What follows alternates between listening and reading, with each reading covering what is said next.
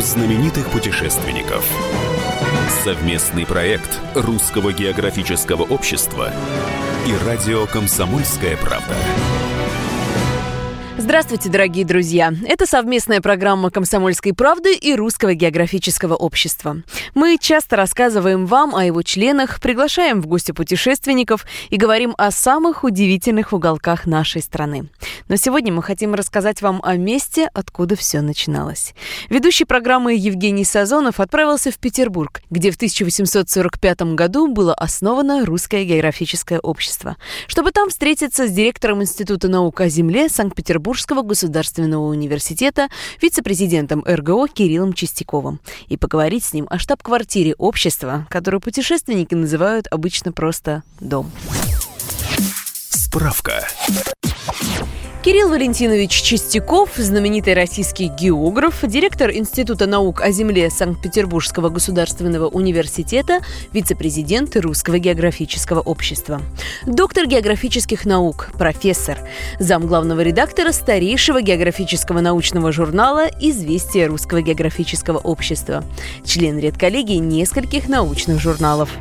Кирилл Валентинович, э, у дома РГО есть удивительнейшая история и создания и существования. Вот если начинать э, с самого начала, как появилось это место? Ну, это очень долгая история, э, которая соответствует вообще всему пути зарождения географического общества. Оно создавалось в 1845 году самыми передовыми представителями и армии, и флота, и научного сообщества для того, чтобы координировать э, исследования, экспедиционные исследования на территории России и по всему миру. Общество создавалось после череды успешных э, кругосветных плаваний русских моряков, после э, интересных открытий в Сибири и на Дальнем Востоке. И все эти экспедиции, они сопровождались не просто наблюдениями, но и созданием а, научных коллекций. Вообще для естествознания XIX века создание коллекций, систематизация знаний о природе имело огромное значение. И вот если сейчас университеты в, в рамках программ развития закупают высокотехнологичное научное оборудование для разных видов анализа структуры состава вещества и так далее, то в XIX веке точно так же в России правительство выделяло деньги на закупки научных коллекций за границей. Но было понятно, что количество подобных коллекций, которые приводили к существенным изменениям в теории науки, в наших знаниях о природе, можно получить у себя дома – без, без выезда и без да, за, да. таких затрат. Поначалу, конечно, этих э, коллекций было не так много. И библиотека в обществе была небольшая, состоявшая в основном из личных пожертвований э, членов общества. Но страна у нас большая, людей, которые были заинтересованы в ее познании, много. И постепенно они свозили и свозили в те помещения, где размещалось общество, все больше и больше интересных предметов. Оставляли свои дневники, свои записи, потому что все это было достоянием не э, каких-то отдельных индивидуумов, а было понятно, что это требуется широким кругом общественности. Общество поначалу кочевало по съемным квартирам. Потом его на время пустило э, в свои помещения гимназия у Чернышова моста. Но все эти помещения достаточно быстро оказались, ну, можно сказать, захламлены привозимыми материалами. Эти материалы выбрасывать было невозможно, потому что всем было очевидно их ценность. Надо было придумывать, как э, с ними обойтись. И ну, были найдены, можно сказать, оперативные решения, когда часть коллекции передавалась, например, в Кунсткамеру. И не только в Кунсткамеру. Но все равно жалко расставаться с э, накопленной коллекцией. Коллекционеры вообще особые люди, они иногда за вроде бы ничего не значащие вещи готовы, что называется, душу продать. Ну и, конечно, во главе этих людей, хранителей, стоял в 19 столетии Петр Петрович Семенов, впоследствии Семенов-Теньшанский. Петр Семенов Тяньшанский на первом собрании Совета географического общества в новом здании в октябре 1909 года сказал «Сколько лет дом представлялся нам только землей обетованной. Уверен, что вы найдете эту обетованную землю вполне соответствующей тем славным страницам, которые были внесены не только в русскую географическую науку, но и в историю русского просвещения вашими коллективными трудами». Но он вообще э, с детства тяготел к коллекционированию разных э, предметов. И э, насекомых, и горных пород. Ну, вообще, это был удивительный человек, потому что сфера его интересов, она была какая-то нереально бесконечная. И что самое удивительное, это был человек, говорится, талантливый человек, талантлив во всем. Ведь э, Семен Теньшанский без его, ну, если это легенда, то поправьте меня, без его какого-то вот э, коммерчес... удачного коммерческого решения по финансированию строительства дома, этого дома бы и не было. Ведь он же поступил как вот современные бизнесмены, да, бесстрашные бизнесмены. Да, да, да, да. Совершенно не характерно для, скажем, ну, как мы привыкли думать, да, ученый сухарь, Э, только в учености, только в науке, и за пределами науки ничего не существует. Вот здесь вот какое-то было удивительно правильное решение, которое составило бы честь, наверное, современным э, людям, сделавшим сами себя, современным миллиардерам. Ну, на мой взгляд, конечно, э, Семенов Тиншанский не был ни в коей мере бизнесменом по нынешним представлениям. Он был государственным деятелем, он служил России, как он понимал э, это служение на любом посту. И э, когда он отправлялся в экспедицию в горы Средней Азии, и когда он, вернувшись из экспедиции, стал работать над реформой, над отменой крепостного права, и когда он возглавил службу государственной статистики в Российской империи, организовывал э, первую перепись населения в России. На каждом из этих шагов он демонстрировал удивительное здравомыслие и ответственность. Ни к одному делу он не подходил спустя рукава, не изучив досконально всю его подноготную. Поэтому очевидно, что и когда он э, подошел к вопросу о создании хранилища для э, богатств русского географического общества, он тоже детально все изучил и обдумал. Здание э, Русского географического общества небольшое. По нынешним меркам очень даже небольшое. Но оно настолько хорошо продумано, что когда в него попадаешь, э, оно приобретает как бы еще одно измерение. То есть, находясь внутри этого здания, создается ощущение, что оно существенно больше, чем видишь, когда стоишь перед фасадом или чуть-чуть сбоку э, смотришь на э, это здание. Сегодня в штаб-квартире Русского географического общества в Санкт-Петербурге располагается уникальная библиотека, научный архив и лекторий имени Юлия Михайловича Шакальского. В историческом здании общества проводят свои заседания комиссии Санкт-Петербургского городского и Ленинградского областного отделений РГО. Я еще, подходя к фасаду, удивился, какое маленькое здание, да, крохотное. Думаю, ну, наверное, я где-то ошибся, думая, что и библиотека там, и архив, э, и вот зал, где э, проводится ежегодное заседание. А затем вы совершенно правы, я зашел, и такое ощущение, что попал в волшебную палатку Гарри Поттера, да, которая просто невероятно огромная. Иногда я, да, да, я даже спросил, говорю, вы, наверное, что-то достроили, да, что-то прикупили. Нет, говорит, это здание, вот как оно было спроектировано и построено, так оно и остается. Это действительно какая-то удивительная загадка. Ну, во-первых, Семенов Тиншанский очень четко мог сформулировать задачи, которые э, стояли перед э, архитекторами, который создавал проект, перед Барановским. Э, он абсолютно четко представлял, какие объемы библиотеки, архива, музейных коллекций нужно разместить в этом здании. Ну а во-вторых, конечно, гениальный выбор, на мой взгляд, архитектора Барановского – человек модный в то время, но с, может быть, даже несколько неоднозначной репутацией в архитектурных кругах того периода. А что вы имеете в виду? Ну, очень э, разнообразные дома для купечества в Москве и в Петербурге. Питерский э, Дацан, буддийский храм э, и так далее. Ну, Барановский оказался именно тем архитектором, который продемонстрировал нешаблонность подхода а, при создании здания. Вы слушаете совместную программу «Комсомольской правды» и Русского географического общества. Больше необычных фактов о штаб-квартире РГО вице-президент общества Кирилл Чистяков расскажет после небольшого перерыва.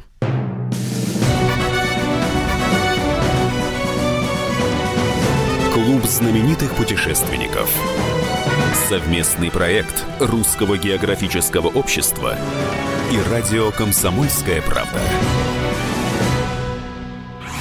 Всем привет, меня зовут Мария Баченина, и я автор подкаста «Здоровый разговор». Подписывайтесь на мои подкасты на всех популярных платформах, ставьте лайки и присылайте свои темы, интересные вам, на почту подкаст собачка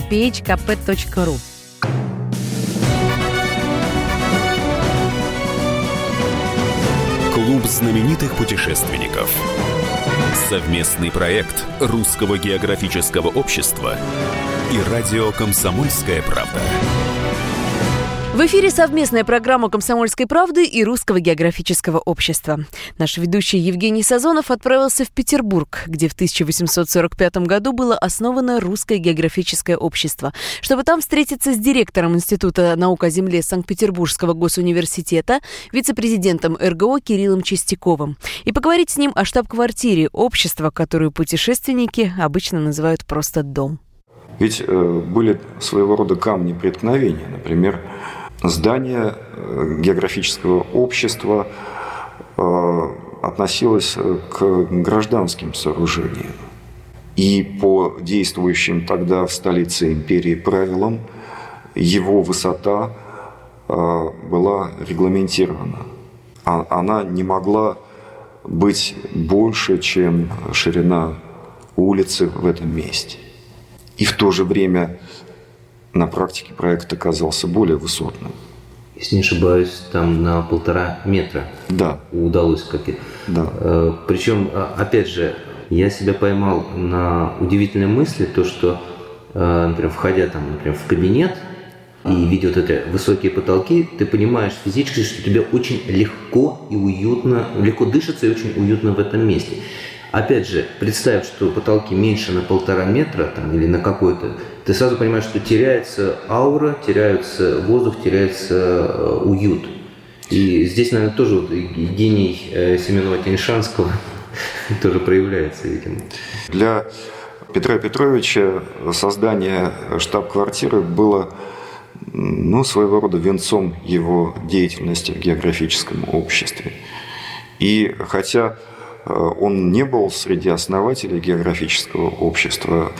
Я все-таки рискну сказать, что он, по сути, создал эту организацию в том виде, в котором она пережила и войны, и революции, и всех хлопоты на рубеже 20-21 века и продолжает служить стране по сию пору. Это невероятно, но уникальные экспонаты музея и материалы архива, бережно хранимые сотрудниками во времена блокады, едва не погибли во вполне мирное время, в 2004 году после аварии отопительной системы. И только в 2010 году в здании прошла реставрация. Штаб-квартира Русского географического общества стала более современной, сохранив при этом особый дух и атмосферу исторического особняка. Кирилл Валентинович, э, какие вот удивительные, оригинальные артефакты можно встретить в этом доме? И правда ли, что вот уже с самого порога, когда ты заходишь, ты видишь удивительный артефакт, окаменевший пень, который привез э, знаменитый путешественник Владимир Афанасьевич Владимир Афанасьевич Обручев, да, автор «Земли Санникова». Или это легенда красивая? Э, знаете, я не берусь сказать, э, что это вот действительно так вот документально, но легенда известна мне с самых первых моих шагов э, в географическом обществе, когда вот я школьником еще пришел туда в 1976 году. Этот пень окаменевший стоял на том же месте, где и сейчас. Вот этот дом РГО сыграл в вашей жизни, получается, решающую роль? Да. Я знаю, что человек может туда прийти, там, по, э, заранее договорившись, увидеть этот дом. Вот на что ему обратить внимание, что потрогать?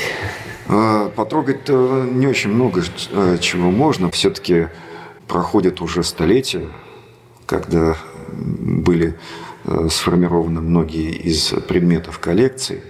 И зачастую Э, трогать все эти предметы руками могут только лишь сами хранители. И то они делают это в специальных перчатках. И, и боясь дышать. Да, да, да, да, да. Но посмотреть есть на что. Штаб-квартира общества не закрывалась ни на один день, даже в годы блокады, и никогда не меняла хозяев. С самого начала работы она имела большой зал на 500 человек для торжественных заседаний, библиотеку, книжный склад, два малых зала для обычных заседаний и отделений комиссий, зал совета, кабинет секретаря и канцелярию. Ну, во-первых, конечно, сам антураж здания, э, он э, является, ну, можно сказать, образом пространства, образом науки. Науки, какой она была в XIX столетии.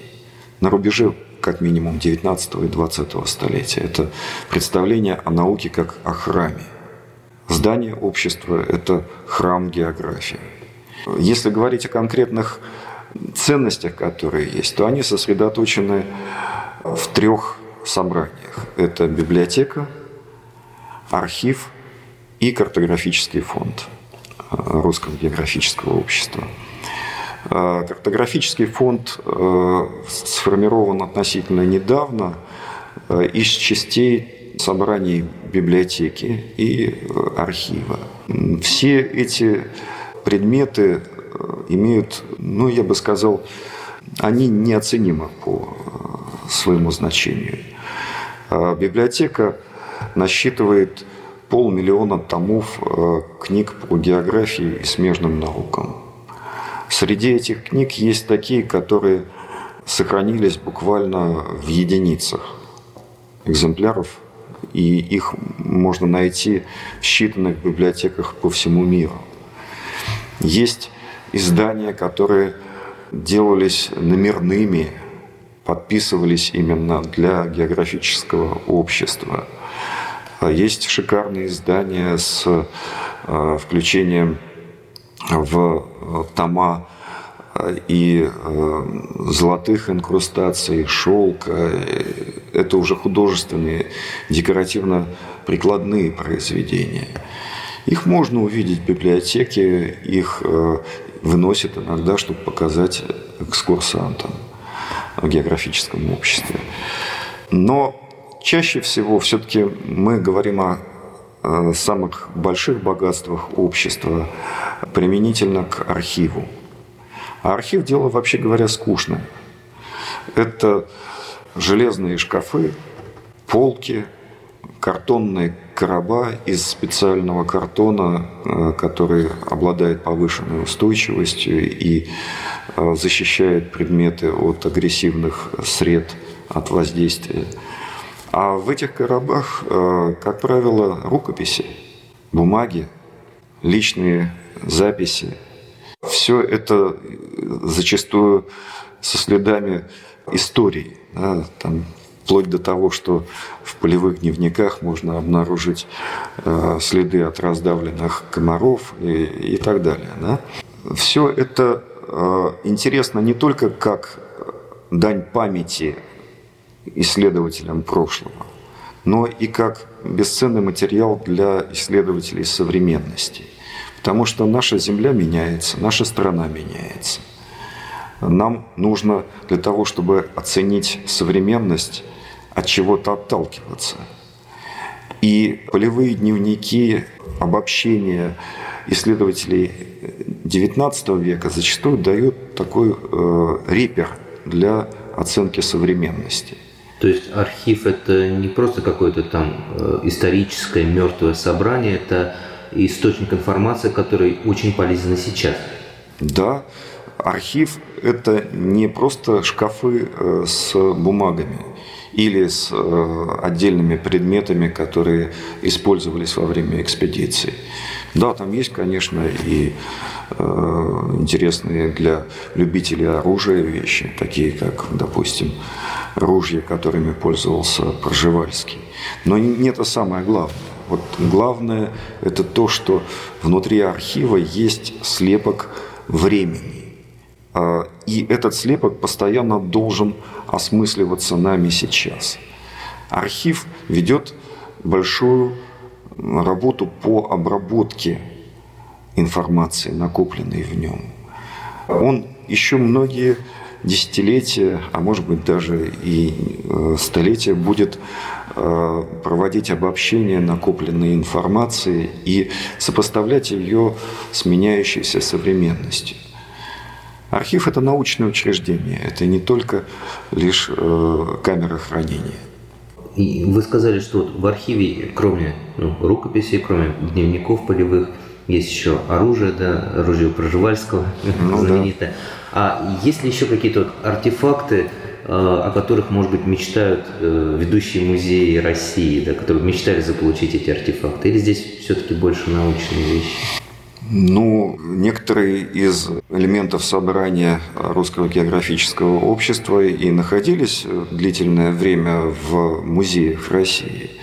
Вот, например, сейчас э, в собрании э, РГО вернулась карта, чертеж России э, Ремезова которая хранилась очень долгое время в Эрмитаже. А, то есть она не была у вас, да, получается? Да, да, да. Она недавно возвращена в собрание Русского географического общества. Да, и что самое, э, что самое наверное, ценное, именно э, Ремезовская летопись, э, это одна из первых книг была оцифрована. И сейчас она в доступе для всех желающих на сайте Русского географического общества. Да, Вы можете да. зайти, посмотреть в шикарном качестве, подтверждаю. Вы слушали интервью с директором Института наук о земле Санкт-Петербургского госуниверситета, вице-президентом РГО Кириллом Чистяковым. Архив программы «Клуб знаменитых путешественников» ищите на сайте kp.ru.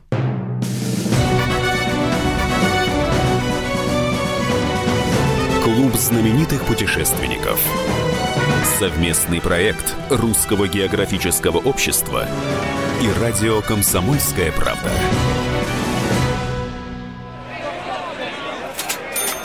Банковский сектор. Частные инвестиции.